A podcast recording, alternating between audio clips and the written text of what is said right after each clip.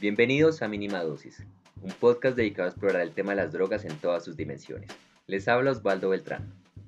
Esta pastilla fuera su cerebro y este líquido fuera la sustancia psicoactiva, una reacción química muy parecida se produce al momento de drogarse, pero aquí adentro, en su cabeza.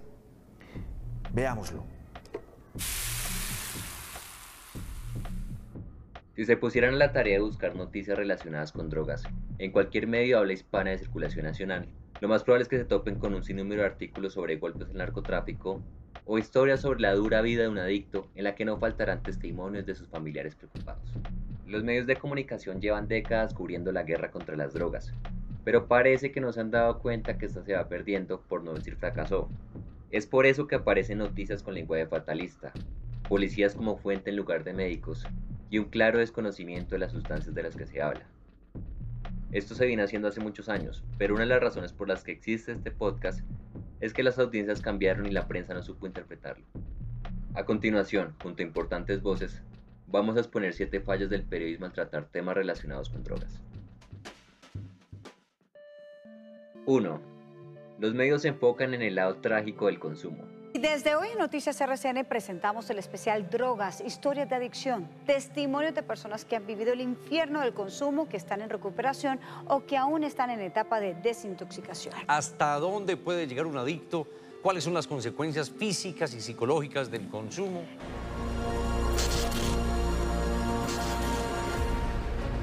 Ese es el propio infierno. Yo sigo siendo un adicto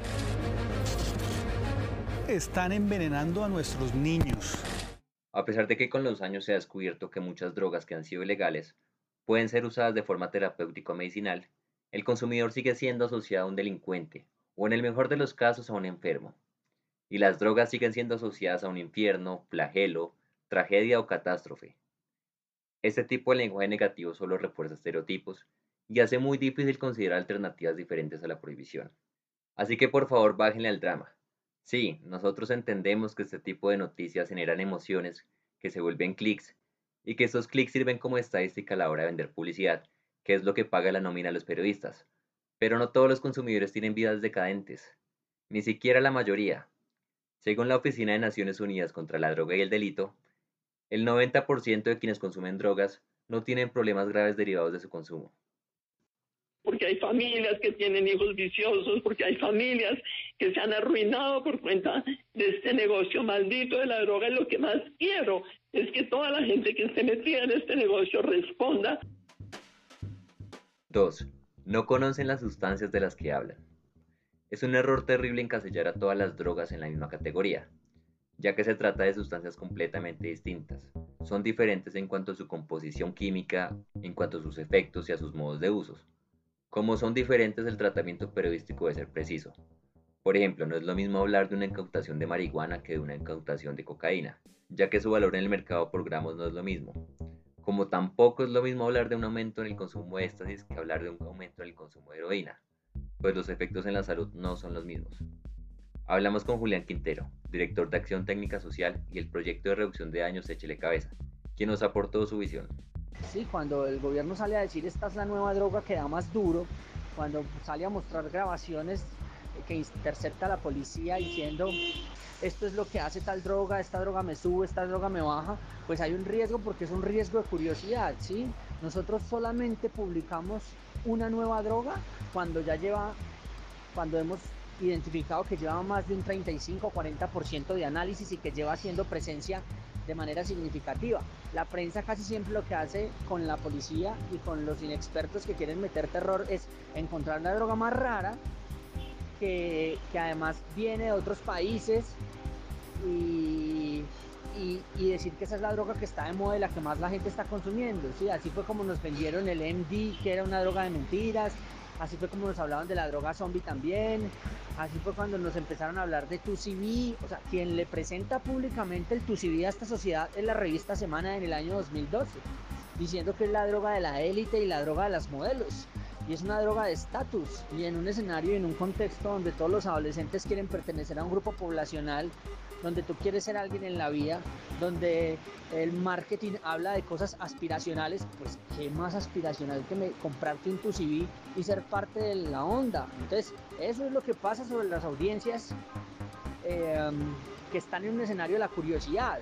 el mejor publicista para las drogas en este país son los medios de comunicación, la policía inexperta. El siguiente audio apareció en un noticiero nacional y es el mejor ejemplo de lo que Julián menciona. La aparición de una nueva droga tiene en alerta a las autoridades. Se trata de Endy, conocida como la muerte gris, que es una peligrosa sustancia que mata silenciosamente. Pero lo más grave es que narcotraficantes la están llevando a los colegios. En la nota que acaban de escuchar, el periodista hace referencia a una supuesta nueva droga llamada Endy, que no es otra cosa que éxtasis en polvo, o MDMA, en inglés MDMA, una droga ampliamente conocida que debido a la falta de investigación termina siendo presentada como una nueva droga de forma alarmante. Es importante entender que siempre van a aparecer nuevas sustancias. Por eso hay que tener cuidado con la información, pues como son nuevas se desconocen sus efectos y su peligrosidad. En muchos casos, por ejemplo, las fotos o imágenes de las notas periodísticas no coinciden con la sustancia de la que se habla, o se dramatizan los efectos de sustancias que son más seguras que el alcohol. Ramón Campos, director académico del Fondo para Investigaciones y Nuevas Narrativas sobre Drogas de la Fundación GAO y Open Society Foundations, nos contó sobre los efectos del mal manejo de titulares e imágenes sobre la audiencia.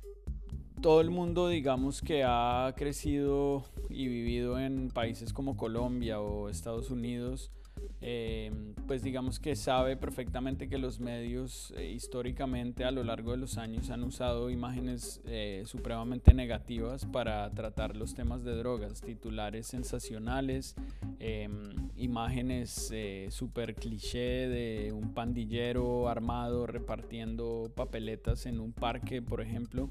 Em, asociando esas imágenes y esas frases sensacionales a todo el fenómeno de drogas, que en realidad es todo un universo de conceptos, de sustancias, de fenómenos, de situaciones, em, que de ninguna manera se pueden reducir a, una imagen de un tipo armado vendiendo droga o a la imagen que siempre se usa de, digamos, de unos maleantes con pinta de paramilitares o guerrilleros eh, en un campo de coca. Digamos que eh, ese tipo de imágenes estereotípicas lo que hacen es impedir que el debate avance, em, impedir que la gente se cuestione estos estereotipos y, que se vea, digamos, que los fenómenos asociados a la producción y la comercialización de drogas, pues son multidimensionales y tienen mucho que ver con la estructura de nuestras sociedades y no solamente eh, con su asociación a una sustancia que es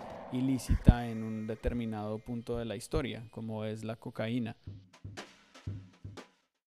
3. Mal manejo de fuentes. Está bien cuando se buscan fuentes policiales para hablar sobre operaciones contra el narcotráfico. El problema es cuando se buscan estas mismas fuentes para hablar de casos de salud pública o para hablar sobre problemas sociales. Es muy común que los periodistas entrevisten a los policías para que estos hagan de sociólogos, médicos, psicólogos, educadores, cuando claramente no les corresponde. Ellos tienen una falsa autoridad en estos temas. Es como preguntarle a un veterinario sobre los efectos económicos del coronavirus. Se trata de una anfetamina que según hemos podido aquí consultar con la gente de la Policía Antinarcótico experta en la lucha contra el narcotráfico, es mezclada con diferentes eh, fármacos principalmente para tratar eh, problemas cardiovasculares. Esto ocurre porque han entendido las drogas como una guerra y por eso buscan a la autoridad. Pero las drogas hay que entenderlas como un fenómeno, y así se puede explicar este fenómeno con fuentes desde distintas disciplinas. 4. La prevención no es el único enfoque. Muchas veces las instituciones del gobierno, como podrían ser por ejemplo la Policía Antinarcóticos o el Ministerio de Justicia, deciden lanzar campañas de prevención que terminan publicadas en la prensa. Esto no tiene nada de malo. Lo que es malo es cuando esta información no se diferencia del contenido periodístico, cuando no se sabe si es publicidad o si es una nota con rigor científico. Se trata de transparencia en la información. Además, la prevención es un enfoque que poca incidencia tiene a la hora de disminuir el consumo, como si lo logran otras estrategias como la reducción de daño, de la cual ya hemos hablado antes en otros episodios. 5. Son una caja de resonancia de los discursos políticos. Los discursos antidroga tienden a ser populistas y generalmente aparecen en dos ocasiones. cuando hay elecciones o cuando las cosas no andan bien y necesitan una cortina de humo. El problema es que los medios difunden estos discursos sin mayor análisis, sin comprobar si lo que dicen es verdad, sin comprobar las cifras, sin comprobar si esto realmente contribuye a disminuir los problemas de salud o de violencia. Mejor dicho, difunden discursos que provocan miedo y hacen muy difícil considerar otras opciones. Eso fue lo que nos contó Sonia Elyash, ex asesora de la Cancillería para el debate internacional sobre el enfoque de las políticas de drogas. Los medios de comunicación en general son prohibicionistas en materia de drogas ilícitas, porque la sociedad comparte este, esta visión y los políticos cabalgan sobre ella conscientes de los réditos políticos que obtienen con esta postura.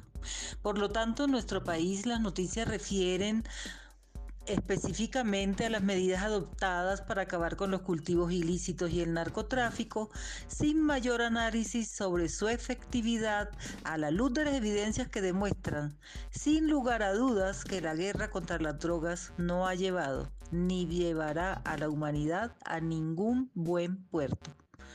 El tema de las drogas ilícitas se convirtió en un tabú que veneran la gran mayoría de estados y sociedades en el mundo entero es un tema que no se toca a fondo, no se discute sobre bases científicas, ni se ajustan las políticas de acuerdo con los resultados.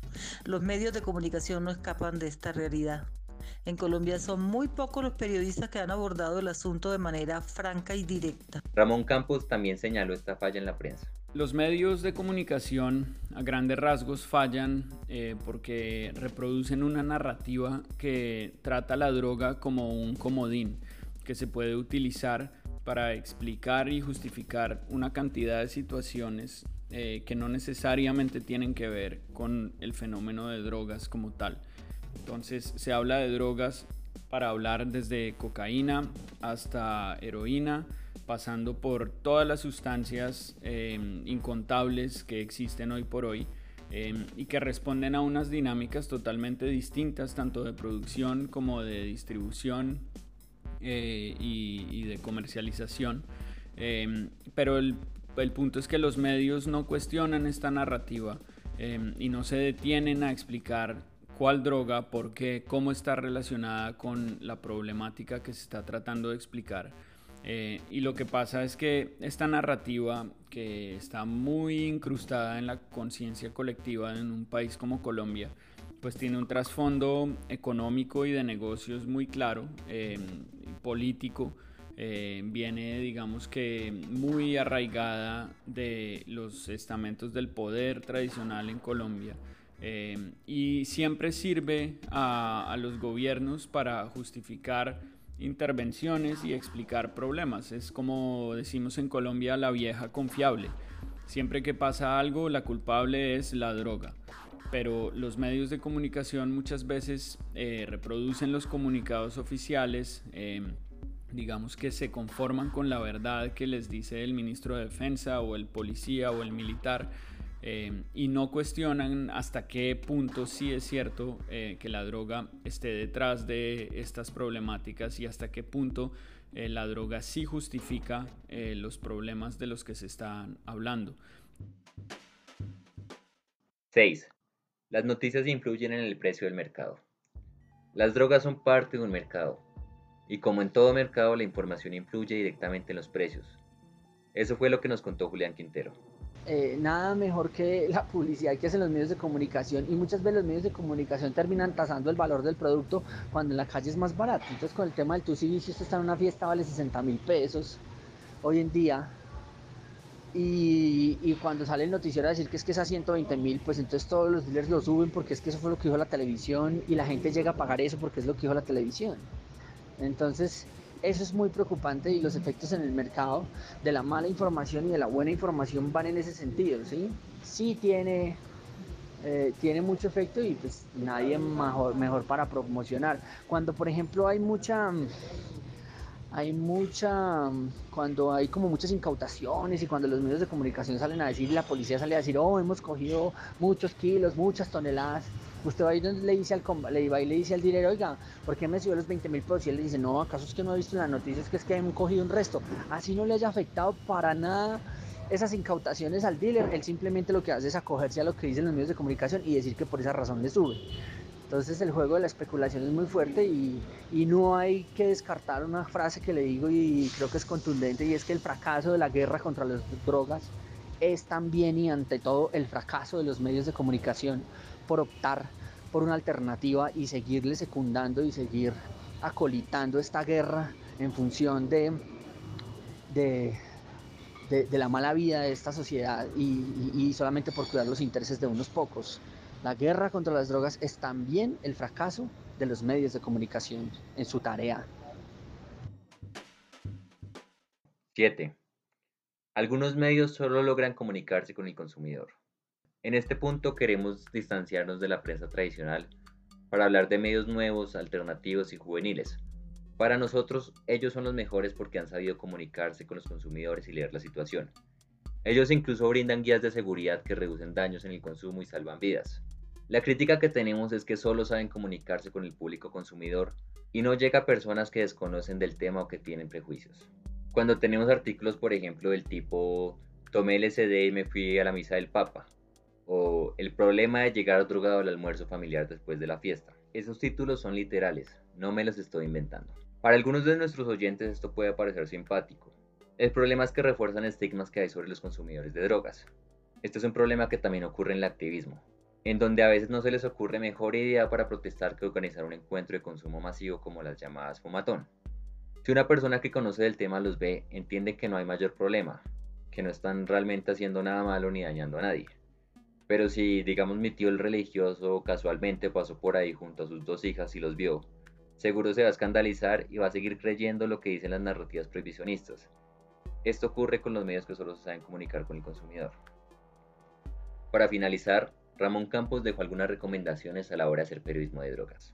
Hoy mucha gente está hablando de desintoxicar los discursos y de desintoxicar el lenguaje eh, que se utiliza en el cubrimiento de temas de drogas, eh, precisamente porque eh, hay una mejor manera de cubrir estos fenómenos, una manera más educada, entre comillas, basada en la evidencia científica, basada en lo que dicen los expertos.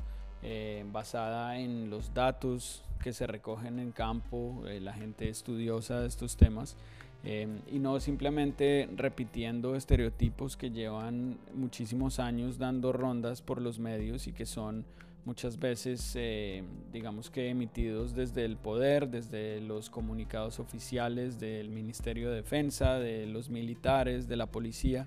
Digamos que la invitación es a usar un lenguaje em, más preciso sobre cada cosa. Digamos, eh, las drogas, como decía antes, em, es un concepto que abarca todo y nada al mismo tiempo, eh, que ha servido para meter miedo en la sociedad, para referirse a una cantidad de fenómenos que muchas veces ni siquiera están eh, relacionados entre sí.